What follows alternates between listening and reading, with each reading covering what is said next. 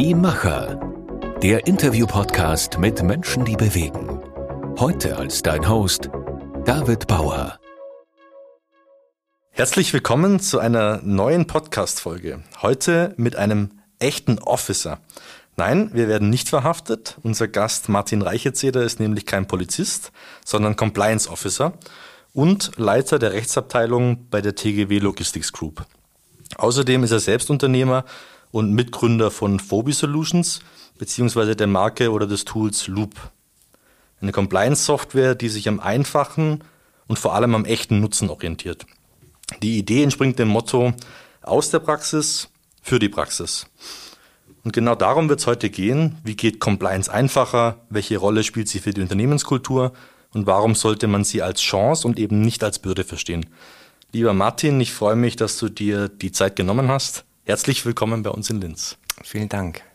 Und für die Zuhörer gleich eine kleine Vorwarnung. Der Martin hat heute seinen ersten Podcast mhm. und ähm, wir haben uns gegen einen Beruhigungstee entschieden und haben uns tatsächlich einen Beruhigungs-Gin Tonic aufgemacht. Also falls man zwischendurch mal die Eiswürfel klimpern hört, äh, gibt es dafür einen sehr guten Grund.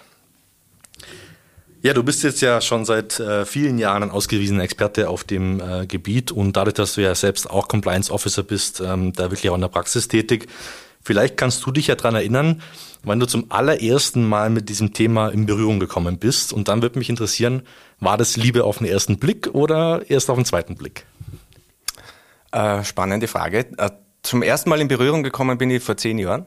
Also von, ich muss vielleicht ausholen. Von meiner Profession her bin ich Rechtsanwalt. Also mhm. ich habe äh, klassische Juristenausbildung gemacht, habe die Rechtsanwaltsprüfung gemacht und bin nach der Rechtsanwaltsprüfung habe ich mir gedacht, ich will eigentlich gar nicht Anwalt werden.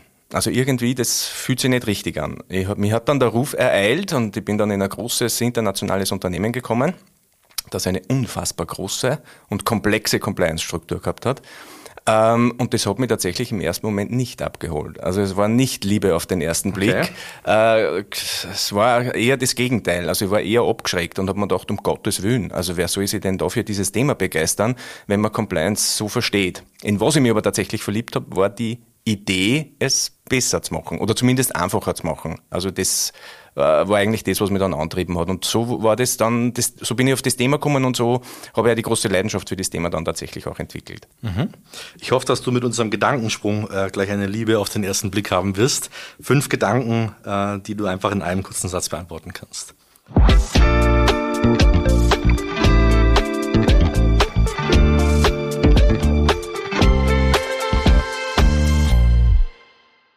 Erfolgreiche Compliance zeichnet aus, dass dass sie als Businesspartner verstanden wird. Dieses Potenzial daran unterschätzen die meisten. Compliance ist ein Wettbewerbsvorteil. Mhm. Dann haben wir zwei Entweder-Oder-Fragen. Die erste ist Theorie oder Praxis? Praxis. Und die zweite Kopfsache oder Bauchgefühl? Beides. Weißt du warum? Also ich verstehe Compliance immer als eine Mischung aus Herz und Hirn. Also Compliance funktioniert nicht ohne Kopf, aber es funktioniert auch nicht ohne Bauchgefühl und ohne Herz. Mhm. Und zu guter Letzt ein Compliance-Mythos, der so nicht stimmt. Verhindert Business.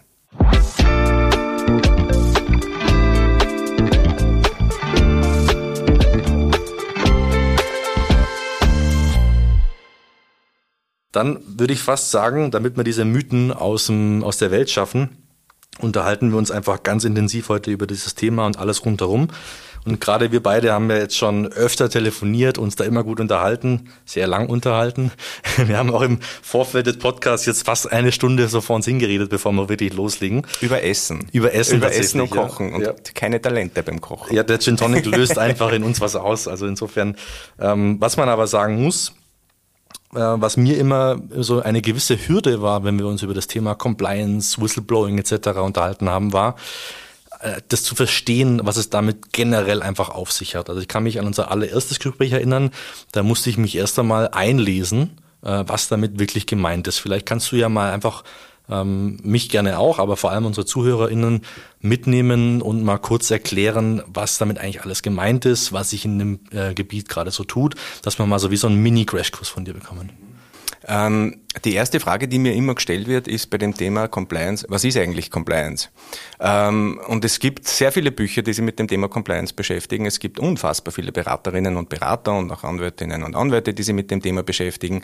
Ähm, und meistens geht es immer um das Thema Regeltreue. Ähm, Compliance ist, oder darunter wird verstanden, die Einhaltung von Regeln. Ähm, mit Regeltreue, da holt man niemanden ab. Also ganz ehrlich muss man sagen, es, das war irgendwie das Thema Compliance. Es ist immer nur ein Teil der Compliance, aber mit dem Thema Regeltreue holt man niemanden ab. Man muss jetzt tatsächlich Compliance anders denken. Ähm, das mache ich schon seit längerem. Ich beschäftige mich mit dem Thema schon seit längerem, weil ich es als Chance verstehen will und nicht als Bürde. Und es will nicht nur ich als oder es soll nicht nur von, oder nicht nur ich verstehe es als, als, als Chance, sondern es soll auch tatsächlich von anderen als Chance verstanden werden. Ähm, Compliance hat in meiner Welt vier Grundfunktionen. Das ist zum einen die Prävention, das ist das Erkennen von Risiken und das ist das Reagieren auf Risiken. Das ist ein Klassiker. Also das ist was, wenn man über Compliance spricht, spricht man immer über diese drei Grundfunktionen. Mhm. In meiner Welt kommt aber nur was anderes dazu und zwar ist das Beziehungsmanagement. Es geht darum, Beziehungen zu erkennen, kritische Beziehungen zu erkennen, Beziehungen zu knüpfen. Das heißt, äh, die Compliance ist eine Schnittstellenfunktion. Compliance Officerinnen und Officer, das sind Brückenbauer. Es geht bei der Compliance immer um den Mensch. Also das sind äh, Menschen, die äh, Risiken verwirklichen, es sind Menschen, die Risiken erkennen und identifizieren und es sind dann Menschen, die ganz maßgeblich ihren Beitrag leisten, ähm, Risiken auch zu minimieren. Und aus dem Grund spielt das Beziehungsmanagement bei der Compliance eine ganz eine große Rolle. Und Compliance ist nicht was, äh, was für das der Compliance Officer verantwortlich ist. Also ich habe ja schon Code of Conduct, also so Verhaltensgrundsätze gelesen, wo drinnen steht, und bei uns im Unternehmen ist der Compliance Officer für Compliance verantwortlich. Das ist schlichtweg nicht richtig. Compliance betrifft alle. Also jeder ist für Compliance verantwortlich, weil jeder in Wahrheit Risikomanager oder Risikomanagerin ist. Jeder muss im Unternehmen mit offenen Augen oder muss mit offenen Augen durch das Unternehmen gehen und Risiken, die man erkennt, auch aufzeigen. Ja, ja, die Kernaufgabe von der Compliance ist es, Risiken zu minimieren.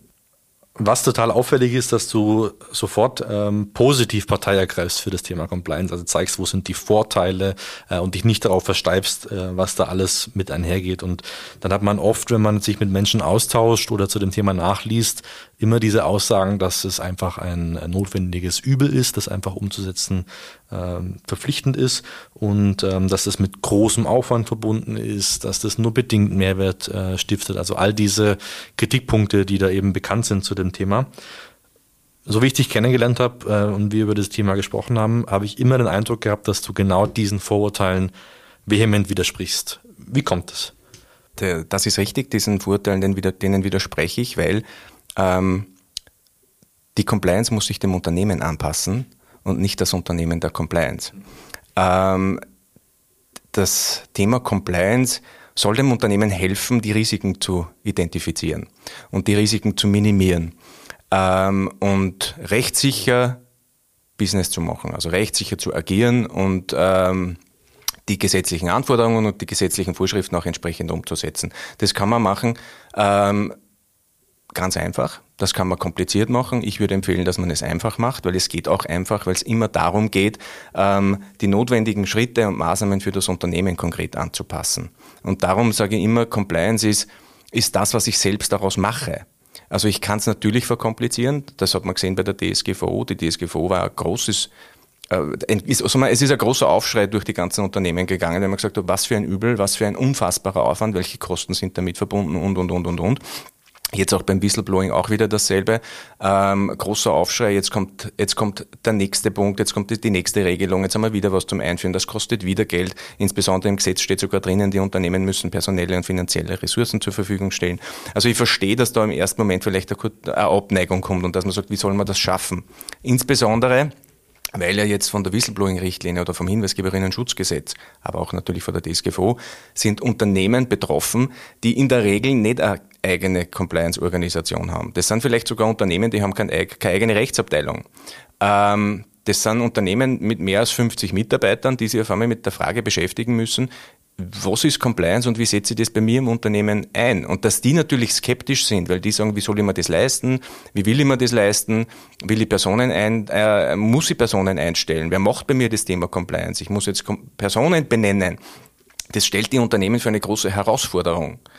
Ähm, das ist auch eine Herausforderung. Also ich habe nie behauptet, dass Compliance ähm, dass Compliance so einfach ist, dass man es mit einem Fingerschnippen erledigen kann. Aber es ist auch nicht so kompliziert, dass es Unmengen an Geld kostet und dass ich einen Apparat aufblasen muss bei mir im Unternehmen, dass ich eigentlich eine Organisation schaffe, die mir dann wirklich das Business verhindert und dass ich äh, mir eigentlich nur mehr nur auf meine Nebengeräusche, wie zum Beispiel dann Compliance auch oft verstanden wird, konzentrieren muss und nicht mehr aufs Business. Also nur mal zurückzukommen, Compliance passt sich dem Unternehmen an und auch der Unternehmensgröße und der Struktur und vor allem auch der Kultur an und nicht umgekehrt. Und darum ist Compliance eine Chance. Also man sollte Compliance als Chance verstehen, nämlich die bestehende Unternehmenskultur und die bestehenden Ressourcen, die bestehende Organisation entsprechend anzupassen und quasi zu sagen, ich öffne dieses Thema für das Thema Compliance, ich lasse Compliance rein, ähm, ich schaffe nicht völlig neue Strukturen, sondern ich arbeite mit dem, was ich habe und nehme zusätzlich das, was ich für gesund oder für gescheit erachte, ohne dass ich da jetzt eine unfassbar große Organisation oder unfassbar große Prozesse oder Komplikationen oder komplizierte, nicht Komplikationen, aber komplizierte Dinge bei mir im Unternehmen einführe. Mhm. Das heißt aber auch dann für den, wie du zum Beispiel genannt hast, 50-Mann-Betrieb, ich muss nicht unbedingt eine Rechtsabteilung ins Leben rufen und Juristen einstellen, um das Thema anzugehen, oder? Na, muss man nicht. Also das ist genau immer dieses, das ist ja die Frage immer, wer macht jetzt bei mir Compliance und kann Compliance jeder? Ähm, Compliance muss auch jeder. Also Compliance kann jeder und Compliance muss jeder. Aber gerade beim Hinweisgeben oder beim Hinweisgeberinnen-Schutzgesetz ist es so, ich muss eine Person benennen bei mir im Unternehmen, die dieses Thema zieht. Ich, muss unter, ich brauche eine Person, die die Verantwortung übernimmt, die quasi verantwortlich ist für die Bearbeitung der Fälle. Da kommt natürlich die Frage von den Unternehmern, wie setze ich das um? Brauche ich, kann ich das an meinen Anwalt auslagern? Muss ich jetzt ein, äh, muss ich eine Rechtsabteilung aufbauen? Oder kann das jetzt mein Assistent oder meine Assistentin machen? Oder kann das bei mir jemand aus der Buchhaltung oder aus der Finanz machen. Das kann jemand aus der Finanz machen, das kann auch der Assistent oder die Assistentin machen. Ähm, ich empfehle in dem Zusammenhang natürlich auch ein bisschen Ausbildung. Ja, also man sollte nicht völlig blind in das Thema einsteigen, aber ähm, das Thema ist, man sollte Leidenschaft mitbringen. Ja, man sollte im Unternehmen gut vernetzt sein und man sollte vor allem auch breite Schultern haben. Ja, also es ist nämlich, gerade wenn es um den Schutz von Hinweisgeberinnen und Hinweisgeber oder von Personen, die betroffen sind von einer Meldung geht, dann sind die geschützt. Um das kümmert sich das Gesetz. Das Gesetz sagt, diese Personen sind geschützt. Mhm. Ähm, aus der Praxis wissen wir aber, dass insbesondere Personen, die diese Fälle dann bearbeiten, dass da oft der Gegenwind kommt, weil vielleicht die Geschäftsführung sagt, da geht es um eine exponierte Person, ähm, da, da, da da wir jetzt nicht investigieren oder weil das vielleicht, äh, weil da irgendwelche persönlichen Beziehungen sind und man plötzlich in einem Interessenskonflikt steht, ja, wo man als Compliance Officer oder als verantwortliche Person plötzlich an Grenzen gerät und plötzlich auch Gegenwind kommt. Das heißt, es ist auch gut, wenn man breite Schultern hat. Also das ist eine ganz klare Empfehlung in dem Zusammenhang. Mhm.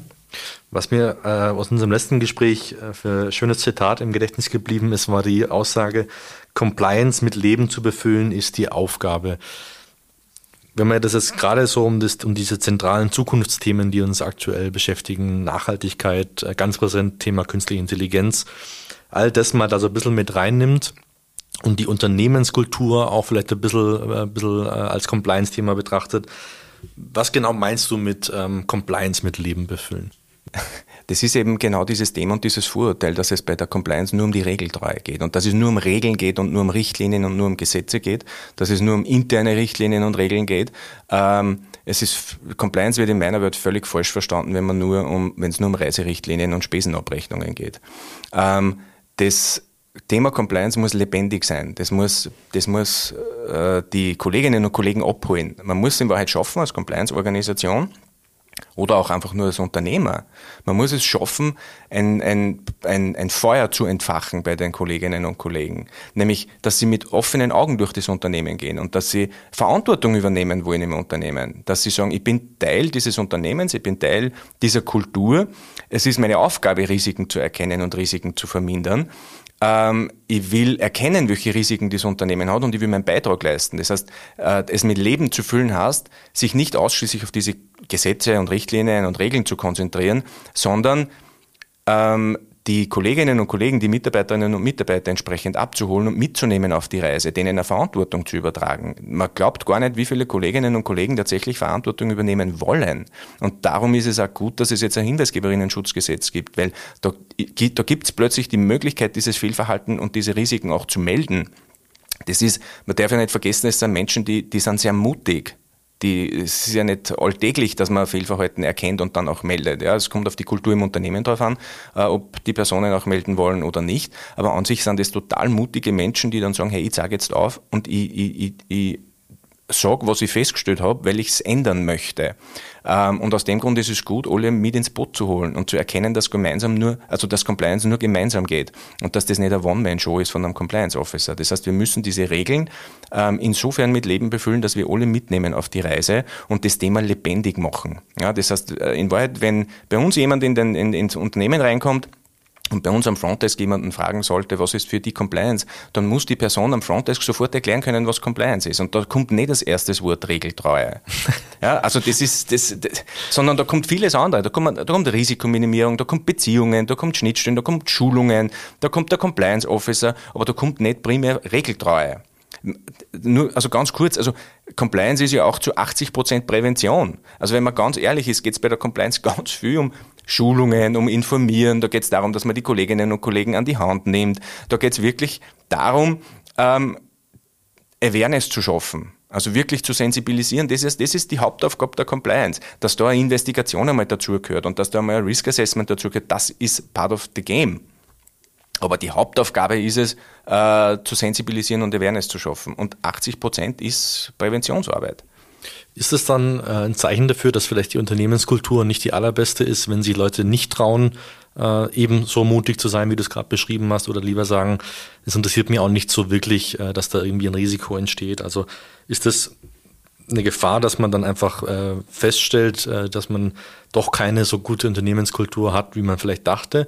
Oder würdest du auch da wieder sagen, es ist eigentlich eher die Chance zu sagen, jetzt haben wir die richtigen äh, die richtigen Möglichkeiten dafür, dass wir eben genau das ändern, dass sich jetzt Leute trauen, Risiken zu melden, äh, Fehlverhalten aufmerksam zu machen und so weiter und so fort. Mhm. Zum Thema, zum Thema Kultur. Ähm, Compliance ist kulturstiftend und auch kulturfördernd. Mhm. Ähm, es spricht nicht automatisch für schlechte Kultur, nur weil, weil, weil Kolleginnen und Kollegen keine Meldung erstatten, sondern möglicherweise ähm, möglicherweise wissen sie nicht, wie sie es machen. Also vielleicht würden sie es tun, ja, sie wissen nur nicht, wie sie es machen. Das heißt, da ist, da hilft die Compliance dann auch tatsächlich und die Einführung von entsprechenden Systemen, dass man die an die Hand nimmt und sagt, hey, wir haben eine gute Kultur, wir haben eine Feedback-Kultur, wir wollen das wissen und ich nehme die bei der Hand und ich zeige dir jetzt, wie das geht. Ähm, zum Thema Kultur kommt da immer oft dieses Thema und auch dieses Vorurteil.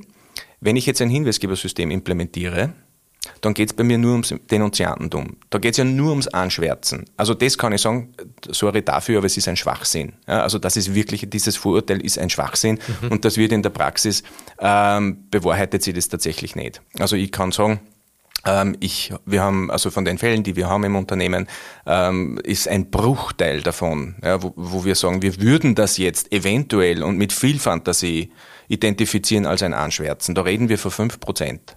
So. Und das ist auch das, was statistisch so ein bisschen diese, diese Zahl ist. Zwischen okay. 5 und 10 Prozent sind Fälle, wo man sagt, das könnte Denunziantentum sein. Ähm, man sollte sich aber nicht auf das Denunziantentum dann konzentrieren, weil wenn man nämlich das umdreht und sagt, naja, 5% sind Denunziantentum, dann sind aber 95% tatsächlich substanzielle Meldungen. Ja, und die, die Praxis lehrt uns und zeigt uns, dass die Kollegen, die, so mutig sind, auch Fehlverhalten aufzuzeigen, wirklich auch substanzielle Meldungen erstatten. Wenn ich jetzt natürlich eine schlechte Kultur im Unternehmen habe, also wirklich eine schlechte Kultur, und da ist schon eine Kultur des Denunziantentums, dann muss ich mich auch nicht wundern, dass durch die Einführung eines Hinweisgebersystems diese Kultur natürlich befördert wird. Ja, darum sage ich, also Compliance ist kulturbildend, aber es ist auch kulturfördernd. Das heißt, habe ich eine schlechte Kultur bei mir im Unternehmen, dann darf ich mich nicht wundern, ähm, wenn diese Kultur auch gefördert wird. Da ist es aber auch die Chance der Compliance entsprechend dagegen äh, einzuwirken. Ja, also da, wenn ich die richtigen Leute an die richtigen Personen habe, äh, an die richtigen Stellen habe, äh, dann werde ich es schaffen, diese Kultur auch entsprechend äh, umzudrehen und auch zu formen. Ja, also das ist die Chance äh, und auch die Aufgabe dann von der Compliance, das zu tun. Mhm. Vielleicht können wir dann jetzt noch, ähm, nachdem wir über die Unternehmenskultur gesprochen haben, ein bisschen auf das Thema künstliche Intelligenz und Nachhaltigkeit eingehen. Wie spielt das damit rein? Nachhaltigkeit ist auch ein Kulturthema. Ja, also das ist jetzt auch nicht was, wo man sagt, nachhaltig, ich bin jetzt einfach nachhaltig. Also nachhaltig, das ist jetzt nicht was, was auf Knopfdruck passiert, sondern Nachhaltigkeit ist ein Mindset. Ja, das ist eine, und auch das auch dafür gibt es dann Regeln und Richtlinien. Ähm, und es ist jetzt das Thema Nachhaltigkeit und ESG nicht per se ein Compliance-Thema. Warum? Weil das, da gibt's, das ist zum einen ein Finanzthema, das ist äh, zum anderen ein strategisches Thema und es ist nur zum Teil ein Compliance-Thema. Ähm, aber der Compliance Officer im Unternehmen sollte immer die Augen offen haben und sollte schauen, wo kann ich denn, wo kann ich denn einsteigen, welche Teile kann ich mir denn von großen Themen nehmen, wo sollte ich Verantwortung übernehmen und wo kann ich denn auch einwirken, um Risiken zu minimieren. Und bei dem Thema Nachhaltigkeit oder bei dem Thema ESG ist es jetzt primär das Lieferketten-Sorgfaltspflichtengesetz oder das, das, Thema Lieferkette, Verantwortung in der Lieferkette. Ähm, zu dem Thema Nachhaltigkeit und ESG gehört das Thema Diversität dazu. Ja, also warum? Weil es um die Menschenrechte geht. Und da bin ich wieder bei dem, wo ich gesagt habe, einer dieser Grundpfeiler der Compliance ist Beziehungsmanagement. Es geht bei der, bei, bei der Compliance auch um die Einhaltung von Menschenrechten. Es geht um Diversität, es geht um die Menschen. Und darum ist das Thema Nachhaltigkeit, ESG, auch ein Compliance-Thema. Weil wir müssen Sorge dafür tragen, dass sowohl im eigenen Unternehmen die Menschenrechte gewahrt werden. Ja, wir müssen aus Compliance, und das ist meine ureigenste Überzeugung, wir müssen aus Compliance gegen Diskriminierung einstehen. Und wir müssen aber auch dafür sorgen, dass in unserer Lieferkette, wenn nicht sogar in unserer Wertschöpfung, das Thema Diskriminierung keinen Platz hat. Ja, also die Einhaltung von Menschenrechten ist e-, essentiell, weil der Verstoß gegen Menschenrechte kann kein Business Case sein. Ähm, es ist ein Risiko und da sprechen wir nicht unbedingt von Geldbußen, nicht zwingend, ja, kommen auch, ja, das ist der, der, eine, der eine Effekt. Aber das viel größere Thema ist der Reputationsschaden. Und vor allem, wir haben und die Unternehmen haben alle eine Verantwortung. Und diese Verantwortung, die hört, gerade beim Thema, bei dem Thema Nachhaltigkeit oder auch bei dem Thema Lieferkette, die Verantwortung hört halt nicht auf bei der Landesgrenze auf. Also das ist, das zeigt da diese, diese äh, Grenzenlosigkeit eigentlich auch der Compliance. Und Lieferketten oder ESG oder Nachhaltigkeit ist ein Zukunftsthema der Compliance. Das ist es, ja, weil, man, weil viele Themen kommen, die von der klassischen Compliance eigentlich abweichen, weil das Thema Diversität, äh, das Thema Inklusion, das Thema ähm, Verantwortung auf einmal übernehmen für die Wertschöpfung oder für die Lieferkette. Ähm, viele Unternehmen sehen das als Teil des Einkaufs. Mhm. Na, also ich würde jetzt, ich würde sagen, der Einkauf ist ein wichtiger, ein wichtiger Mitspieler bei dem Thema Lieferkette, aber es ist nicht der Verantwortliche bei dem Thema Lieferkette. Ähm, zeigt aber auch, dass Compliance alleine nicht funktionieren kann. Also für mich ist Compliance äh, wie so in einem, äh, wie so in einem Bienenstock. Ähm, gliedert sich die Compliance wie eine Wabe äh, an, an alle anderen Waben. Ja? Das heißt, die Compliance ist äh, mittendrin, funktioniert nur im Zusammenspiel mit anderen Abteilungen, aber muss da aufzeigen, wo sie auch tatsächlich Verantwortung übernehmen kann und soll. Und das ist da, wo es Risiko minimieren. Und das ist gerade bei der Lieferketten ist das, ist das da ein entsprechendes Thema. Das Thema Artificial Intelligence, da stehen wir meines Erachtens nur ein bisschen am Anfang. Also wenn man sich jetzt so unterhält mit den Kolleginnen und Kollegen aus der Branche, ähm, auch mit Beraterinnen und Beratern, dann sagt man, ja, das wird kommen. Wir werden nicht drum herum kommen, aber das, wir sind noch nicht so weit. Ähm, wir müssen die Augen offen halten. Ja, das ist richtig. Uh, Artificial Intelligence ist eine, ist, ist große Chance, es kann auch eine Gefahr sein, ähm, aber es kommt jetzt zum Beispiel der AI Act. Ja, das ist auch wieder eine, eine Regelung, eine rechtliche Regelung von der EU, ähm, die zielt aber auf Risikomanagement ab. Also auch da geht es wieder darum zu erkennen, welche Mechanismen, welche Tools, welche Systeme verwende ich denn im Unternehmen, ähm, um zu erkennen, habe ich da irgendein Risiko? Ja, also weiß ich denn überhaupt, was da passiert? Ist Maschinenlernen oder sonstige Dinge? Äh, wie wirkt sich das bei mir aus in Unternehmen? Wo werden personenbezogene Daten hingespeichert? Äh, wie schaut es mit dem Schutz der Geschäfts- und Betriebsgeheimnisse aus? Also dieses ganze Thema, ähm, das wird uns nur einholen und das wird noch ein Thema der Compliance werden. Also selbst für diejenigen, die glauben, es ist kein Thema der Compliance, es ist ein Thema der Compliance. Weil der Schutz von Geschäfts- und Betriebsgeheimnissen ist auch ein Compliance-Thema. Das sehen viele vielleicht nicht so, weil sie sagen, na, Compliance, das sind klassische Themen wie Kartellrecht, Antikorruption, äh, Interessenskonflikte. Na, der, der, der, der Blumenstrauß der Compliance ist sehr bunt. Und darum ist es auch gut, wenn der Compliance Officer oder die Compliance Officerin ein bisschen bunter ist. Ja? Also Compliance muss in meiner Welt völlig unkonventionell sein. Der Compliance Officer, der, der, der, der erfolgreiche Compliance Officer ist progressiv. Das ist kein konservativer Jurist oder konservative Juristin, muss auch kein Jurist oder keine Juristin sein, sondern der, der erfolgreiche Compliance Officer, die erfolgreiche Compliance Officer, die ist bunt. Ja, die schaut über den Tellerrand hinaus, die ist progressiv, die ist neugierig, ähm, die Person ist mutig, die Person ähm, traut sich auch was sagen und übernimmt auch gern Verantwortung. Und vor allem ist es eine redselige und kommunikative Person, weil wie sonst soll ich denn in meinem Unternehmen Netzwerke aufbauen? Also Compliance funktioniert nur dann, wenn entsprechende Netzwerke aufgebaut werden können, weil eben Compliance alleine nicht funktioniert. Und du merkst das bei mir, ich, ich, ich habe ich hab tatsächlich eine Leidenschaft für dieses Thema. Mhm. Wenn ich mal anfange zum Reden, ist es ganz schwierig, dass man mich wieder bremst, wenn ich mal in diesem Thema drinnen bin. Also bitte bremst mich einfach oder sag zumindest einmal, trink einmal beim Gin, weil sonst sitzen wir in einer Stunde wahrscheinlich noch da. Ähm, aber, aber, aber in a nutshell, in a nutshell, ähm, Compliance ist voll super. ich höre wahnsinnig gern zu. Du darfst trotzdem natürlich gern, gern vom, vom Gin trinken. Danke dafür. Achtung. Ähm, was mich interessieren würde, wäre, wir hatten jetzt vorhin, vorhin ist dieses, ähm, glaube ich, 50 Angestellte war eine so eine, so eine Benchmark generell ist klar, je größer Unternehmen wird, desto zentraler wird auch das Thema, gerade bei börsennotierten Geschichten. Aber wie verhält sich das bei äh, kleinen äh, Betrieben? Ist da irgendwo, wo du sagst, auch als, als wirklich 10-Mann-Betrieb, 15-Mann-Betrieb, ist das ein relevantes Thema oder ist man da eh noch so, äh, hockt man da noch so aufeinander, dass man sagt, man braucht da jetzt keine spezielle Compliance-Geschichte? Ähm, Compliance wird immer verstanden, als das ist eine Aufgabe, das ist eine Organisation, das ist ein System. Das, nein, Compliance ist, irgendjemand schaut, dass man Risiken erkennt im Unternehmen. Mhm. Irgendwer schaut, dass die Kollegen verstehen, welche Risiken habe ich denn in meiner Organisation. Ähm, das heißt, irgendjemand schreibt vielleicht einmal nieder und sagt, hey, wie verhalten wir uns denn in besonderen Situationen? Wie gehen wir denn um, wenn wir auf ein Mess fahren? Wie schaut denn das aus? Was erzählen wir denn? Mit wem reden wir denn? Oder was passiert denn, wenn, wenn wir eingeladen werden? Ähm, das ist schon Compliance. Mhm. Ähm, Compliance ist für mich nicht gebunden an eine Mitarbeit Mitarbeiteranzahl. Ja, also tatsächlich nicht. Ähm, ich habe mit äh, einer Kollegin gesprochen, die ist Juristin in einem Startup und wir haben uns kurz darüber unterhalten, über das Thema, ist denn für ein Startup Compliance eigentlich wichtig? Ja, ja no, na. Warum? Weil Compliance ist auch eine Investorenanforderung. Also das ist das ist ein Thema, wenn du jetzt gerade bei Startups, die, die oft, wo es oft in das Thema oder in die Richtung Exit geht, ähm, das sind dann größere Unternehmen, die sich beteiligen an diesen Startups. Da muss ich gewisse, da muss ich gewisse Strukturen bei mir im Unternehmen äh, umgesetzt wissen. Und wenn es nur um den Datenschutz geht, ja, aber das sind alles Themen, ich kann mich als Unternehmen grundsätzlich nicht davor verstecken vor dem Thema Compliance. Es heißt vielleicht nicht immer Compliance. Also man gibt dem Thema vielleicht nicht immer den Titel Compliance, aber es ist Compliance. Es geht um Risikominimierung. Es geht darum, Risiken zu erkennen und äh, die Risiken zu minimieren. Das ist in Wahrheit schon Compliance. Und die Kolleginnen und Kollegen an die Hand zu nehmen und sagen, so verhältst du dich halt falsch, ich zeig dir, wie du das richtig machst. Ja, also das ist wirklich sehr heruntergebrochen. Aber so einfach kann es auch sein. Ja, also das, das äh, darf man nie vergessen. Und darum kommt es auch nicht auf die Größe drauf an. Ähm, auf die Größe kommt es dann drauf an, wenn eine gesetzliche Regelung kommt.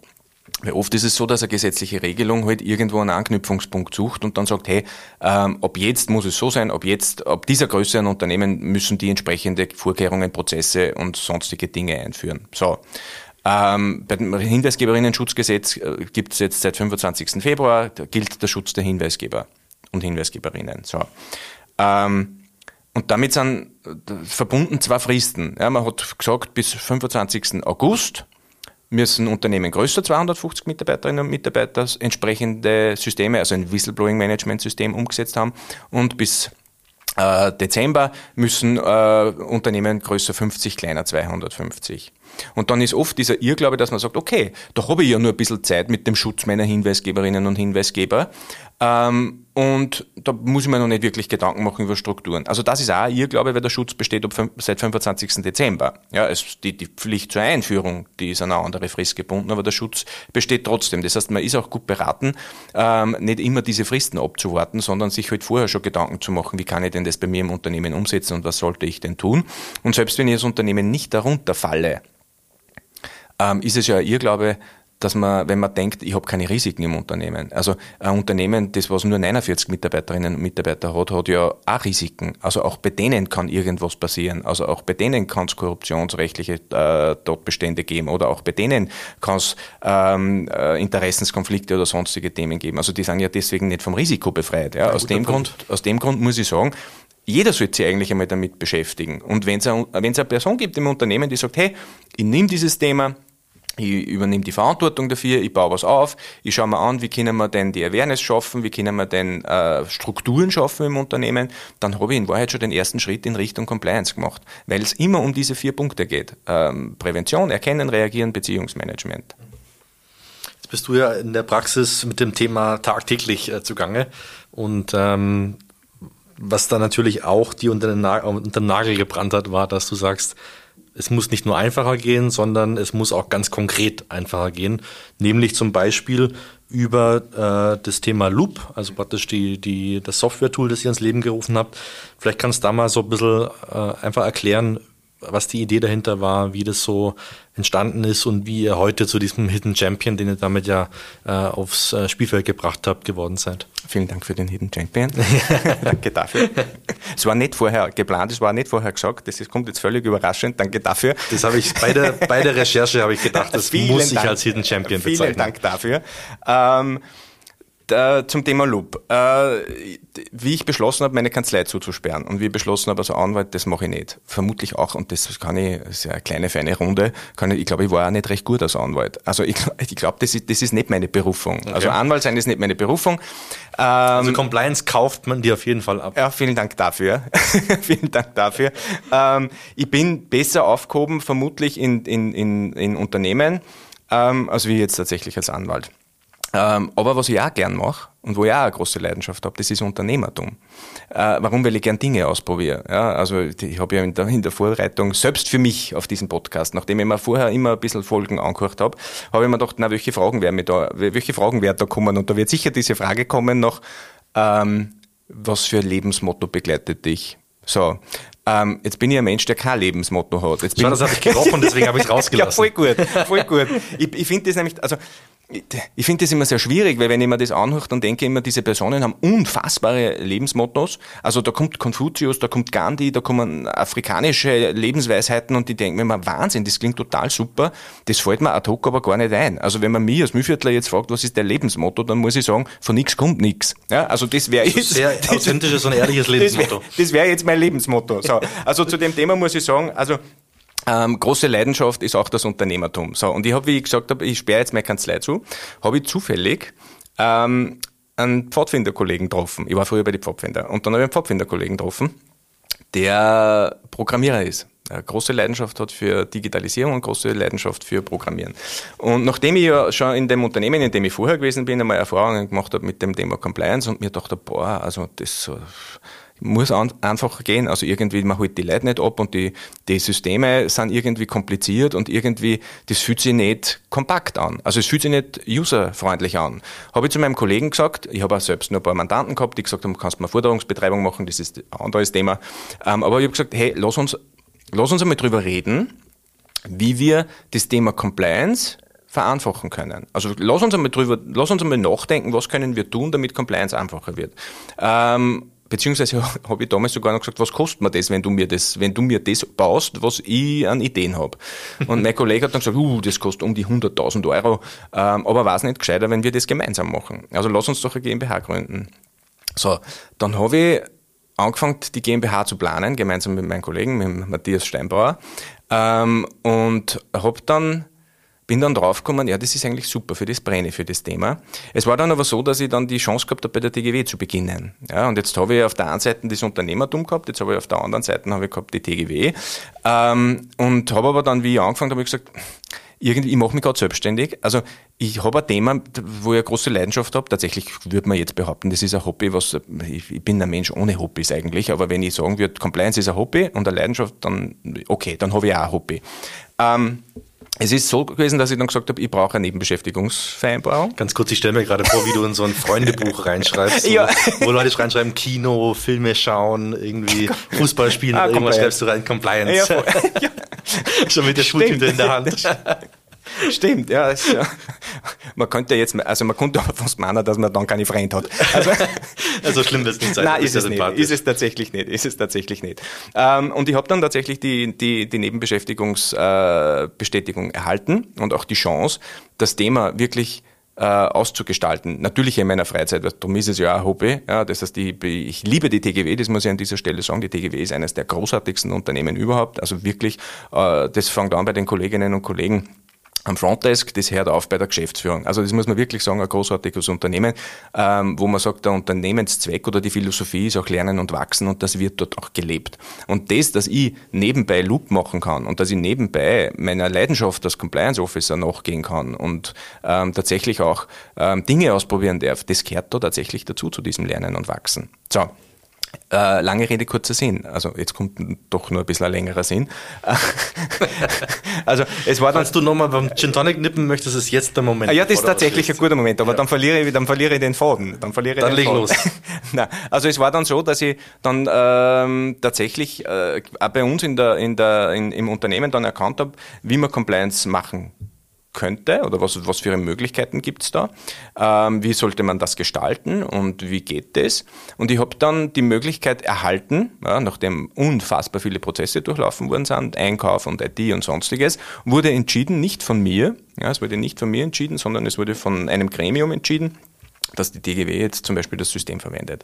Was mir natürlich hilft, weil ich alle meine Ideen und alles, was passiert und auch alles, was meinen Kolleginnen in der, Compli äh, in der DGW passiert bei der Compliance, ja, alles, die ganzen Erfahrungen aus der Compliance fließen dann ein in das System. Das heißt, in Wahrheit muss ich sagen, das System, und das ist der Vorteil, das speist sich natürlich mit reiner Praxiserfahrung. Weil eins muss man schon sagen, so ehrlich müssen wir sein also Compliance-Software, das kann jeder. Also das ist jetzt keine super fancy Idee. Also dass man sagt, man digitalisiert jetzt Prozesse und man digitalisiert jetzt Compliance. Die Idee haben andere auch schon gehabt. Insbesondere jetzt mit dem Whistleblowing, wo man sagt, ja, da gibt's ein Gesetz, da weiß man, das muss jedes Unternehmen machen, das 50 Mitarbeiter hat, da mache ich halt ein, mache ich halt ein Whistleblowing-System. Also insofern ist die Idee ja jetzt nicht völlig neu, Compliance-Software zu machen. Also kann man sagen, Compliance-Software kann jeder.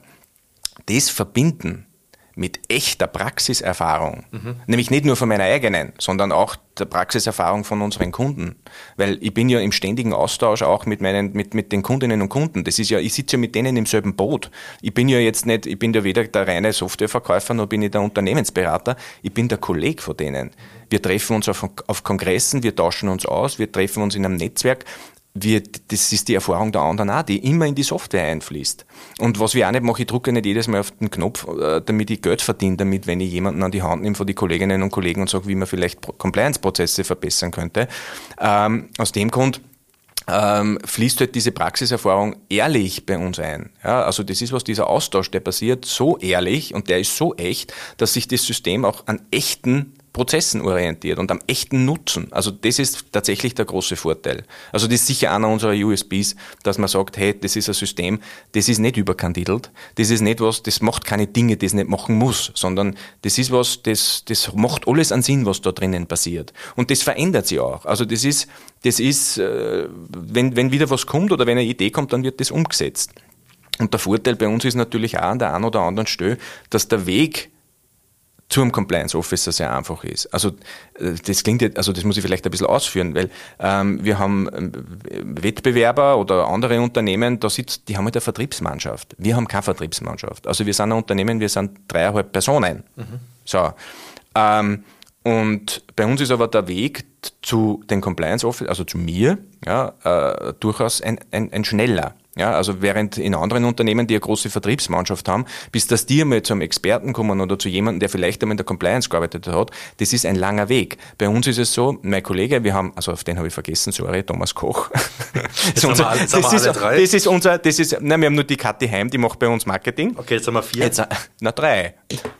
Also ja, stimmt, ich bin da der Gin. Also ja, der Jurist rechnet nicht, der Jurist rechnet nicht. Ja, Judex so, ja völlig richtig, völlig, das ist ja fast ein wenig peinlich. Es liegt am Gin, es liegt am Gin. Nein, stimmt, dreieinhalb, lass es dreieinhalb. Wenn deine Kollegen das nachher anhören, werden wir jetzt ah, alle gedacht. super peinlich. Aber Oder müssen wir noch jemanden erwähnen? Nein, nein, es ist tatsächlich, es sind dreieinhalb Mitarbeiter und also dreieinhalb Kolleginnen und Kollegen. So.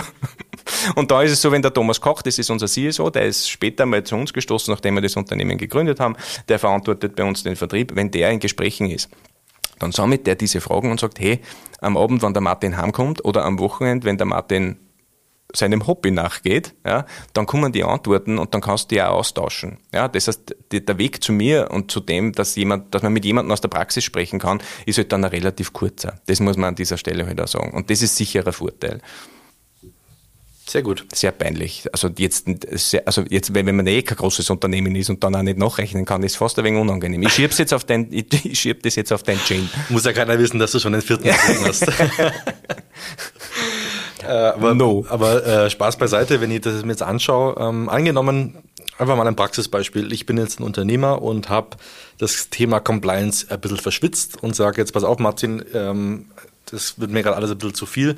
Kann ich dann einfach zu euch kommen und sagen, ähm, Loop ist dann die Lösung, die ich brauche, oder kommt dann trotzdem noch auf mich was zu? Na, man kann das tatsächlich würde ich ersteres sagen, weil wir schon versuchen, ähm, und das System auch so ausgestattet ist und so geplant ist, dass es mit ganz wenig Aufwand den größtmöglichen Effekt erwirkt. Mhm. Ja, das heißt, ich bin in Wahrheit, kann ich auf einem, mit, mit einem Klick kann ich in Wahrheit ein Compliance Management System haben. Das ist jetzt ein bisschen überzogen, aber, aber so gefühlt, ja, so gefühlt ist es. Außerdem ähm, haben wir ein tolles Netzwerk. Also das ist eben genau das, wie ich Compliance verstehe. Compliance besteht aus Beziehungen. Ja? Und ich muss nicht jede Expertise bei mir im Unternehmen haben. Das, das muss ich nicht. Ja? Jetzt habe ich eine große Leidenschaft für Unternehmertum und probiere mich einfach aus, weil ey, Loop hat angefangen, das Hobby, das war irgendwie ein Spülwiesen. Plötzlich ist es kein Spülwiesen mehr, weil dann kommen echte Kunden, die echte Anforderungen haben und dann muss man sie wirklich auch beweisen und das tut man dann auch gern und dann wird man ehrgeizig und, äh, und, und erkennt dann aber, dass man irgendwo nicht alles abdecken kann. Und da muss man dann auf Netzwerke setzen muss ich in der Compliance im Unternehmen auch tun. Ich bin, man ist angewiesen auf Verbündete. Das heißt, wenn man zu uns kommt, dann kriegt man das System, man kriegt den Hinweis aus der Praxis und man kriegt aber, wenn wir was nicht abdecken, auch immer einen Kontakt zu jemandem, der äh, tatsächlich Expertise hat.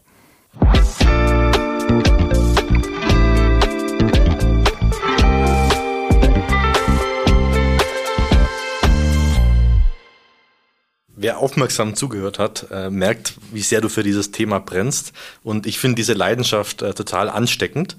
Und was mich jetzt abschließend interessieren würde, wäre, vielleicht äh, können wir auf alle, die jetzt noch skeptisch sind oder die noch immer eher die Kehrseite des Themas sehen, noch wie so eine Art Appell, vielleicht kannst du dann an die richten, dass du eben genauso wie du jetzt mich und hoffentlich auch viele Zuhörende angesteckt hast, auch die für das Thema so begeisterst, dass sie sagen, pass auf, der Podcast ist zu Ende. Ich muss mich jetzt dem Thema annehmen, weil das hat mir jetzt die Augen geöffnet. Also vielleicht so ein Praxisrat mit an die Hand geben und so einen äh, finalen Appell, dass man das Thema auch wirklich positiv angehen kann.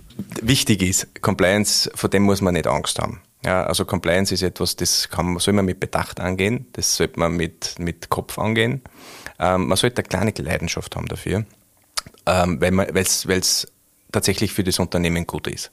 Ähm, Compliance ist, habe ich am Anfang schon gesagt, das ist ein Wettbewerbsvorteil.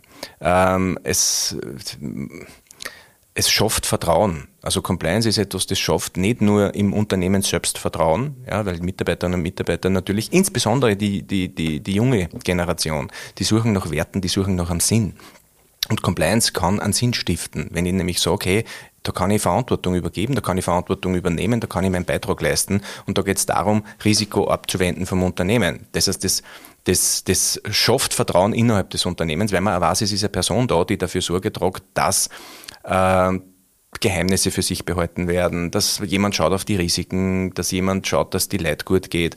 Weil da muss ich einen kurzen Schwenk machen, über das haben wir vorher nicht geredet. Wir haben zwar geredet, was es für Themen jetzt gibt, wie Whistleblowing, Datenschutz, äh, Artificial Intelligence und, und, und äh, Nachhaltigkeit. Ähm, aber Compliance ist, wenn man jetzt diesen, oder sagen wir das Whistleblowing-Thema, wenn man sich den sachlichen Anwendungsbereich des Gesetzes anschaut, dann ist das sehr, wie soll ich sagen, zahlenbezogen und sehr, sehr klassische Compliance-Risiken und sehr, sehr krisenbehaftet. Tatsächlich, die, die wirklichen Themen, die man im Unternehmen hat, die sind aber menschenbezogen. Ja, also sehr oft kommen diese Themen wie Diskriminierung, sexuelle Belästigung. Also MeToo ist immer noch nicht vorbei. Also so ehrlich muss man sein. Diskriminierung, ähm, sei, es, sei es die Hautfarbe, sei es die sexuelle Orientierung oder sonstige, das sind Dinge, damit sind die Unternehmen beschäftigt. Mhm. Ähm, das sind Themen, wo man vielleicht sagt, da kümmert sich eh bei uns der Betriebsrat drum. Aber auch der Betriebsrat, und das ist ein Appell an dieser Stelle, der Betriebsrat ist ein Verbündeter der Compliance. Ja, das ist ein Irrglaube zu denken, dass Compliance und Betriebsrat nicht miteinander arbeiten können. Nein, der Betriebsrat ist ein Verbündeter der Compliance. Warum? Weil die Betriebsrätinnen und Betriebsräte, die kommen zu Kolleginnen und Kollegen, zu denen ich als Compliance Officer gar nicht hinkomme. Weil wie oft kommt denn ich in die Produktion? Ja, oder wie oft kommt denn ein Compliance Officer in die Produktion? Wir haben gar nicht die Nähe zu den, zu den Kolleginnen und Kollegen. Und da ist die, der Betriebsrat wirklich ein gutes Sprachrohr. Ich nenne es jetzt einmal, um, in einer pandemischen Sprache zu sprechen, ein, ist ein Superspreader der Compliance. Mhm, mhm, ähm, und ist aber auch ein Einfallstor für die Compliance. Das heißt, Fragen, die an den Betriebsrat gestellt werden, kommen auch zu uns. Ja, das heißt, Compliance schafft Vertrauen innerhalb des Unternehmens, wenn ich auch im Unternehmen intern die richtigen Verbündeten habe. Und Compliance schafft natürlich nach außen hin auch Vertrauen. Ja, also wenn ich jetzt in einen, wenn ich, wenn ich Zulieferer bin für ein Unternehmen und die haben strenge Compliance-Vorschriften, weil das ein großer internationaler Player ist, dann überzeuge ich doch damit, wenn ich sage, hey, ich habe eine Richtlinie ähm, zum Thema zum Beispiel zum Thema äh, Vermeidung von Wirtschaftskriminalität. Ich habe eine Richtlinie zur Antikorruption. Ich habe einen Code of Conduct. Ich habe einen Code of Conduct für die Mitarbeiter. Also für diejenigen, die nicht wissen, was ein Code of Conduct ist. Ein Code of Conduct ist ein Verhaltenskodex, wo die Verhaltensgrundsätze drinnen stehen, ähm, wo die Werte des Unternehmens drinnen stehen. Ähm, das gibt es für Mitarbeiterinnen und Mitarbeiter. Ich empfehle auch einen für Lieferanten und Lieferanten zu machen. Warum? Weil die Zielgruppe schlichtweg eine andere ist. Äh, an dieser Stelle ein kurzer Appell zum Code of Conduct. Ähm, für diejenigen, die äh, Geschäft machen mit Unternehmen, die in Deutschland sind, und in Deutschland sind die Unternehmen, sehr große Unternehmen, schon dazu verpflichtet, äh, Verantwortung in ihrer Lieferkette zu übernehmen und auch Maßnahmen zu setzen. Ähm, da ist es so, dass die dann schon kommen mit Excel-Tabellen und mit Fragebögen und sonstigen und dann sagen, jetzt erklär mir mal, welche Maßnahmen du gesetzt hast im Unternehmen hinsichtlich deiner Businesspartner und, und, und, und, und. Das heißt, ein kurzer Appell, schauen Sie Ihnen mal an, was setze ich denn bei mir im Unternehmen schon um? Da gibt's den UN Global Compact zum Beispiel. Das sind zehn Prinzipien, da geht's um Menschenrechte, da geht's um den Schutz der Umwelt und da geht's um die äh, um Maßnahmen zur Antikorruption. Wenn Sie diese Prinzipien bei Ihnen im Unternehmen eh umsetzen und wenn Sie diese zehn Prinzipien, wenn Sie sich an diesen orientieren, dann kann man tatsächlich da mal drüber nachdenken, Mitglied zu werden bei dem UN Global Compact. Das ist was von den Vereinten Nationen. Ähm, das macht definitiv einen Sinn, weil es auch eine Anleitung ist und auch ein, ein, ein nach außen hin zeigt, dass man sich grundsätzlich internationalen Prinzipien auch verschreibt und dass das auch Teil der DNA ist. Also beim Code of Conduct vielleicht da mal drüber nachdenken, ob man sich nicht an diesen internationalen Standards auch orientiert und an der einen oder anderen Stelle ein Mitglied wird. Ähm, und wenn man das macht und wenn man das hat, dann schafft man auch Vertrauen beim, beim Kunden. Ja, weil der Kunde sagt, okay, da kann ich darauf vertrauen, die haben sich schon Gedanken gemacht zu diesem Thema, die sind integer, die haben ein Hinweisgebersystem, die haben ein Code of Conduct und sonstiges. Auch Behörden.